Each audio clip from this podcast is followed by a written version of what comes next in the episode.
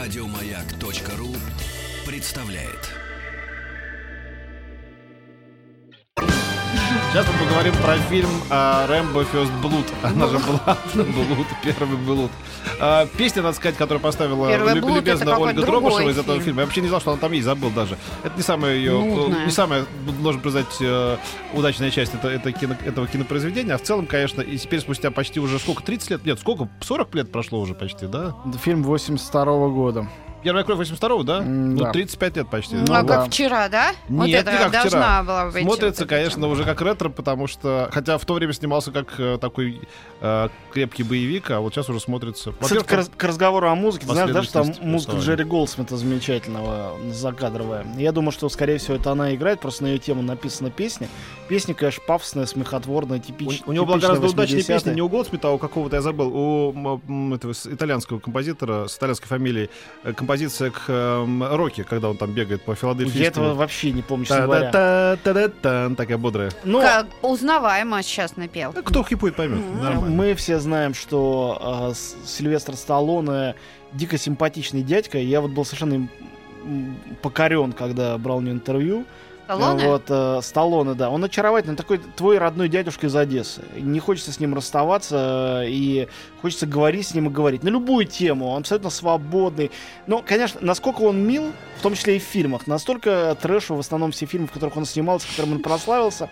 И э, действительно, м, особенно это справедливо в отношении двух э, киносериалов, которые стали суперкультовыми для 80-х годов. Э, Рэмбо было снято 4 фильма, ну, четвертый уже в новейшие времена, то есть 3, в общем, по большому счету. И Рокки. Э, В обоих случаях первый фильм был принят всеми всерьез, а начиная с второго они получали уже, ну, вот второй Рэмбо, например, «Золотые малины». Всегда, вообще, э, Сталлоне, как и Мадонна, это Мадонна в кино имеется в виду, не как музыкальная исполнительница. Это два абсолютных лидера по количеству номинаций на «Золотых малин» и «Золотые малины», собственно говоря. Вот, но при этом оба люби- любимцы публики, как мы понимаем, и тоже вполне заслуженно. Это имеет прямое отношение к личному обаянию. Чем интересен э, Рэмбо? А, Во-первых, э, сегодня трудно себе представить, что э, этот фильм, кстати говоря, как, по-моему, и второй, сделан по роману. То есть это не какие-то дикие, как говорит мой э, сын-школьник, упоротые сценаристы, значит, где-то там в качестве бурюме за три минуты сложили этот сюжет, а была книга, которая раскупалась, продавалась хорошо и так далее. Э, Вот, э, э, по которой сделали фильм. Значит, второе, что тут интересно, что, конечно, это принципиально э, рубежный момент. Вот этот 82 год, когда появился «Рэмбо. Первая кровь», фильм, сделанный абсолютно никчемным режиссером Тедом Котчефом, если посмотреть его фильм- фильмографию. Ну, Не, назови у него, у него был прикольный три его фильма, Я назови тебе могу сказать, у него был прекрасный фильм э, «Переключая каналы» э, про А, ну да, неплохой. Да, Хорошее я кино согласен. такое, Не- да. не- ну, Ну, такой Просто нормальный. говорил, режиссер. смотри-ка. Никчемный. Потом у него еще был какой-то боевик прекрасный, ка- чуть ли не этот самый. Ну, главный э, боевик это Рэмбо первая кровь. Ромби- Да, первая кровь, да. Ну, ничего. Вот именно об этом фильме. А он Ну да, да. А давайте поговорим о Рэмбо первая кровь, об этом фильме. В нашей рубрике. «Классическое кино». Так вот, а, Дедушка такой. видно. у тебя какая-то истерика просто. Спокойно, спокойно, друзья. Он рано встал Так вот, а, Рэмбо интересен, а, на мой взгляд, исторически и культурологически тем, что это точка рождения из поствьетнамского синдрома героев боевиков и вообще боевиков 80-х, а далее 90-х и так далее. То есть вот эти супермены, супергерои, прежде всего Сталлоне и Шварценеггер, их ведь взлет произошел в 80-х. В конце которых уже, ну мы об этом говорили, по-моему, неделю назад или две недели назад, э, после которых появился там Брюс Уиллис, который больше похож на человека. Маленький, с животиком, с лысиной, совершенно не выглядящий как человек-шкаф. Курт Рассел. способный. Но это уже были 90-е. А вот 80-е... Курт Рассел принадлежит к поколению, конечно же, Да. героев 80-х. Ну, Кон-. Не, ну Побег- прежде, побег я из сказал, Нью-Йорка Да, я сказал, далее. прежде всего, Да. э, Сталлоне и Шварценеггер это два главных архетипа вот этих супергероев 80-х. Да. И откуда они взялись? Что вот э, э, Рэмбо нам показывает, как он даже прямо показывает, хотя в очень лобовой форме, ту психотравму социальную, из которых этот герой берется. Потому что когда мы смотрим фильм э, э, «Команда», условно говоря, это уже чистый комикс. И там искать психологических мотиваций, там достаточно того, что у героя похитили дочь, теперь он всех за это убьет. Этого хватит. Здесь все-таки более сложная история. Все-таки рассказывается о ветеране, который остался единственным живым из своего подразделения. Друзья, Ве- да, э, вьетнам- вьетнамский ветеран это всегда человек э, калеченный на голову. Ну, об этом были серьезные фильмы, там «Охотник на оленя» какой-нибудь, или «Таксист». Это фильмы 70-х, которые показывают э, во всех деталях, как, э, ну, вообще, что творится с психикой э, не на войне даже, а после войны. А здесь, конечно, это показано очень э, схематично.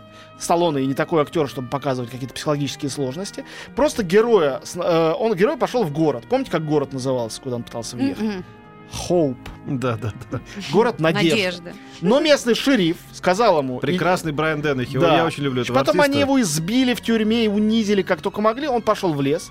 И там, конечно, важный момент, что у него нет оружия, поэтому он там гнет луки, делает копья, ловушки. То есть он превращается в первобытного человека. Этот процесс мы видели в еще одном как бы вьетнамском фильме. Помните, в каком?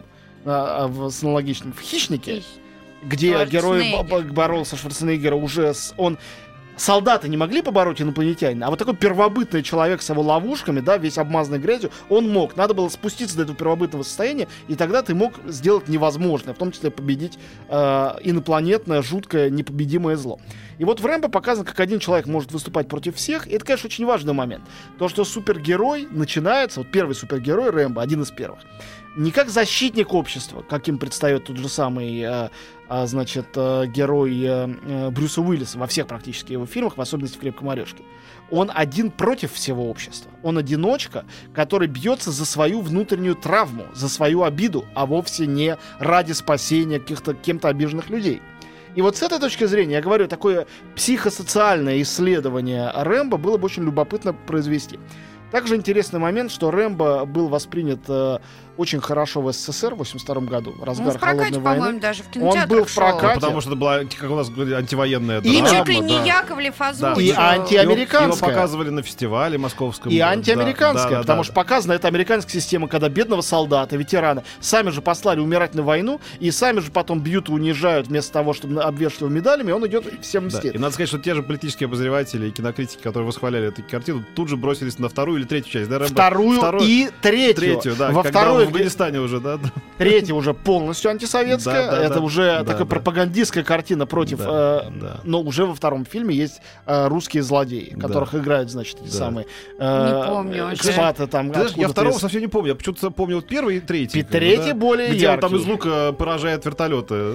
Марк Де Йонг играет полковника Зайцева. Да, да, да. Советский спецназовец Куров, Рэнди Рейн. Слушай, из какого-то дна прям Антон достает. Ведь Да, это но же мы все смотрели. Это на самом деле и было самое глубокое дно холодной войны, в которой мы об- обе страны оказались. прямо. Абсолютно, именно И, и так. делать кстати, даже не просто ходульные, а просто какие-то карикатурные фильмы друг на друга. Очки Сталлоне, а? Вот эти капельки. Ну, А, да, О, да, вот да. это было Он модно. вообще чис- Он Чисто задал очень несколько, несколько трендов вообще, конечно. Это правда, вот что Рэмбо, можно как угодно, э, значит, э, эти фильмы ругать, и это будет справедливо с точки зрения художественной, но э, то, что они очень важны и показывают очень много, показывают в частности рождение вот этого супергероя и показывают возможность его идеологической эксплуатации. Ведь когда мы смотрели боевики, часто в голове было, ну это всего лишь боевик, это история просто там о супергерое мифологическом, который побеждает злодеев. Но вот посмотрите Рэмбо 2 и 3, увидите, что это совсем не просто Ну, Вообще так. говоря, конечно, что-то общего есть э, у, у Сталлоне, не только ита- итало-американское происхождение Мадонны, который ты сказал. Это, конечно, не- невероятная энергия и умение окружить себя правильными людьми, которые будут реализовывать твои замыслы. Вот э, если голос где-то не хватает, там подтянем, клипмейкера возьмем и так далее. Сталлоне, начиная с фильмов, как всем известно уже кла- классические, с фильмов, с, с- с порнофильмов, там «Итальянский жеребец», как бы, да, и надо сказать, что есть очень смешная его маленькая крошечная роль в одном из первых фильмов Вуди Аллена, где он играет какого-то хулигана в метро. Я, наверное, не видел. Я даже. видел, это очень смешно. Он совсем молоденький, да. Но вот у Вуди есть какой-то глаз на, на... Он очень способный человек, Сталлоне. Он сам был сценаристом. Он очень и- талантливый. И получил, и получил Оскар за Рокки, по-моему, да? Он Очень? талантливый. э, он выдвигался на премию Оскар, э, хотя он признан э, Золотой малиной худшим актером 20 века по совокупности заслуг. Но э, я хочу сказать, что э, он человек, я сказал уже о его чувстве юмора, человек, который сумел, и это совершенно, конечно, потрясающе, не, не то чтобы смириться с собственной неталантливостью какой-то актерской или там режиссерской какой-то еще, а повернуть ее В в, другое плюс, русло, да, да. и, и сделать и поставить ее э, себе на службу. Именно это он сделал в уже франшизе неудержимые. Четыре фильма уже сделаны, ну, четвертый делается сейчас, Да. три уже вышло. И это превосходные фильмы, в которых плохое становится хорошим. И где играют все суперзвезды, они все оказались в роли вот таких же вот Нелепых, вет- э, ветеранов Да, да, Джонов Рэмбо, Да, никому не да, нужных, да, да, да. побитых, которые все Но воссоединяются, они сделали чтобы... это комедии фактически, да. Да, они именно сделали это комедией. Как И- с Якудза ты рассказывал. Да, именно так. Старики-разбойники. такие, Именно да. это. И это, по-моему, совершенно правильно и абсолютно прекрасно. Поэтому э, Сталлоне, при том, что большую часть его фильмов э, я совершенно не в состоянии смотреть, физически просто больно глазам. Да. Его самого я... А, вот, Глаза. Его самого я очень люблю, мне очень нравится. я говорю это без какой-то иронии, на самом ну он в деле. своей нише, он занял эту нишу, и никто туда... Парадоксальным э, образом, он, чем-то напоминает мне совсем разного, конечно, категории люди, э, Робина Уильямса. Я почти не могу вспомнить ни одного фильма, который бы с Робином Уильямсом мне нравился как фильм, но мне всегда там очень нравится Робин Уильямс. Все-таки он играл Терри Гиллиама в «Короле рыбаке». Ну, Все-таки я не люблю эту картину. Ну, это другой вопрос. Но это э, у него были те фильмы, которые рассматривались очень серьезно. Оскарами, фестивалями. То есть он был принят как большой актер, хотя много играл в барахле. А в случае с э, Сталлоне он играл практически только в барахле, и ему удалось остаться и... Ну, это так. Остаться и стать э, суперзвездой, легендой американского кино. А Рэмбо мы вам все-таки очень советуем посмотреть, потому что это вот прям классика-классика какая-то. И вы не, вы Дело не, даже не в том, что классика. сложно пересмотреть. Это ничего Рэмбо. подобного, не заскучайте. Неправильно слова, это не классика, это эпоха. это Да, очень да, важная да, эпоха, эпоха, да, и да. открыть ее для себя через этот фильм действительно можно. Конечно. И это рубеж, и это этап. Это абсолютно так, поэтому «Рэмбо. Первая кровь», я вот не, мне не повернется язык сказать, что это хороший фильм, но это важный фильм для истории мирового кино, вне всякого сомнения.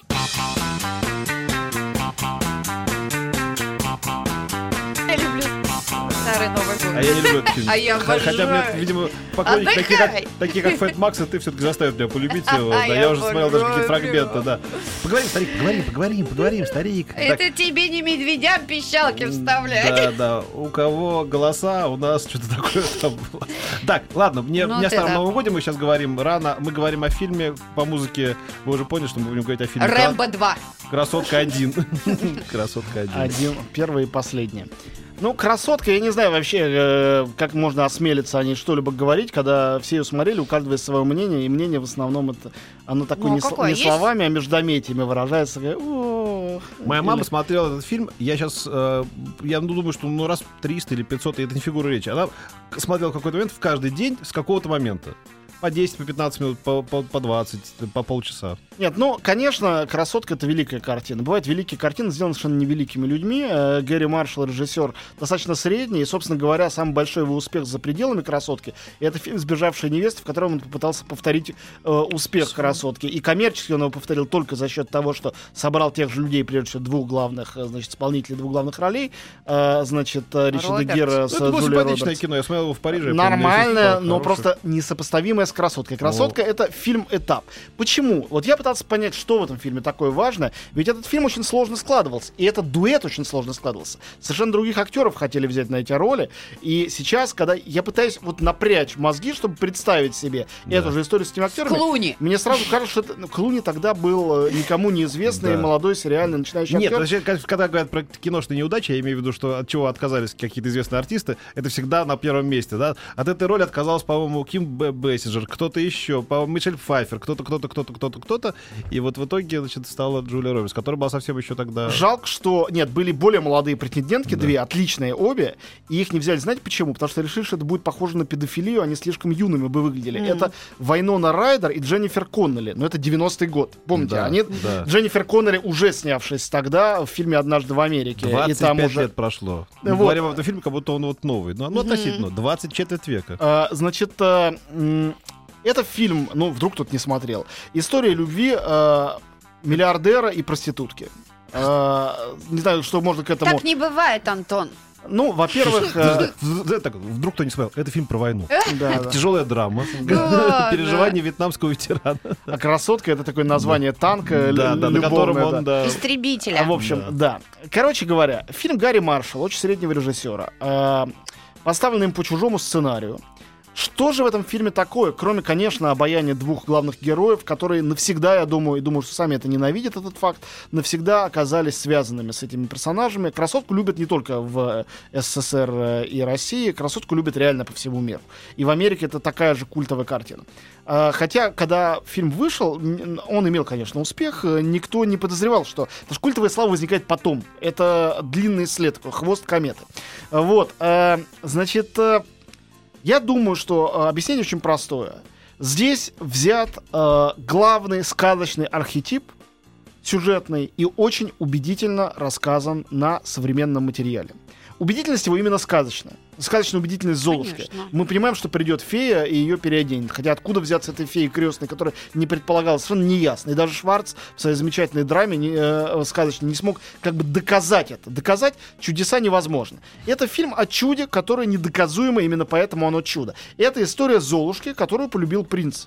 Да. Э, вот. И у которой все получилось, и которая оказалась вдруг вместо разбитой тыквы в прекрасной, значит, карете. Причем это даже там вербально обозначено. Помнишь, ее подружка, значит, тоже молодая там прос- проститутка, когда та приходит, говорит, у нас ничего не получится. Говорит, как не получится? Давай, дерзай. Говорит, да нет, такого не бывает. Только, такого не бывает. Говорит, «Только, а как же Си- Cinde- fucking -rella, помнишь, она сказала? Синди Фагенрелла, именно. Но тут там есть еще одна очень э, забавная культурная параллель. Помните, какая?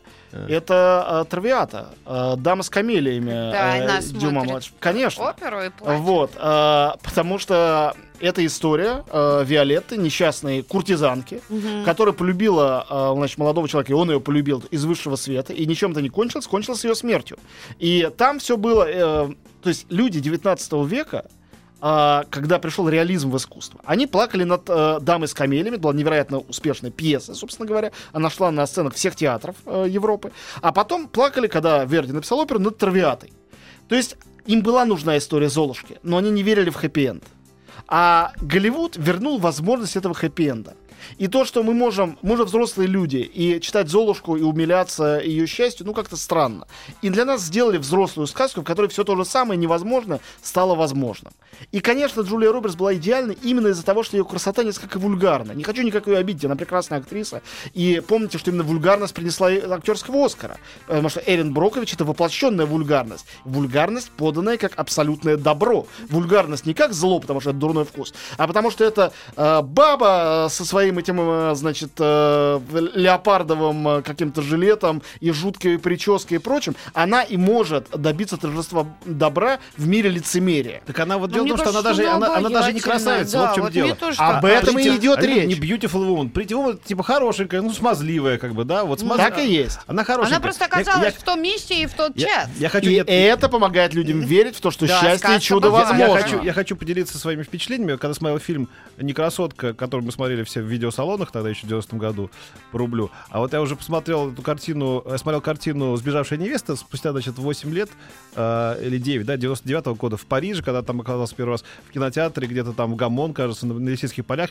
И вдруг я, значит, крупный план, э, э, лицо э, Джулии Робертс, и вдруг я стал смотреть на лица мужиков направо, налево. Там были такие изощренные парижские люди, не то чтобы там совсем наивные, да, не из какого-нибудь там сельской библиотеки. Значит, они сидели, и вот эти все люди, которые наверняка там отпускали скептические замечания по поводу фильма и, и других фильмов, которые мы смотрели, все мужики, да, в общем, и бабы, все расцветали. Потому что обаяние, это, это как бы, это что-то невероятное. У нее какое-то невероятное обаяние. В чем оно? Я не могу. Это какое-то чудо. Потом Ну, говорили, Джулия- что у нее ноги кривые. Когда, да это не важно. Когда Джулия Робертс улыбается, это, тебе тоже хочется улыбаться вслед за ней. Неважно, чему она улыбается. Для актрисы не важны ноги, важно вообще только лицо. И, кстати Да. говоря, на плакате знаменитом красотки. Не надо про Крейга э, сейчас. Там было чуж- чужое тело просто Да было. это я Ну, знаю, Ну, и 158. все. Да. Вот и, вот и все ноги меня Джулии Робертс. Кого не волнует. И то, что она очень как-то хорошо взрослеет, я не скажу, стареет. Да, прям, да, прекрасно. Она так правильно это Ну, делает. по-моему, только слово обаяние не точно. Я бы назвал это словом витальность. Чисто американская витальность, жизненная сила. И, конечно, напоследок хочу сказать, что слушаемая нами все это время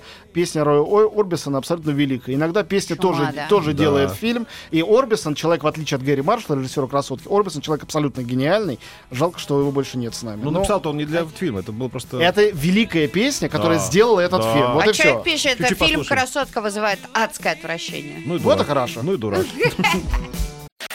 Еще больше подкастов на радиомаяк.ру.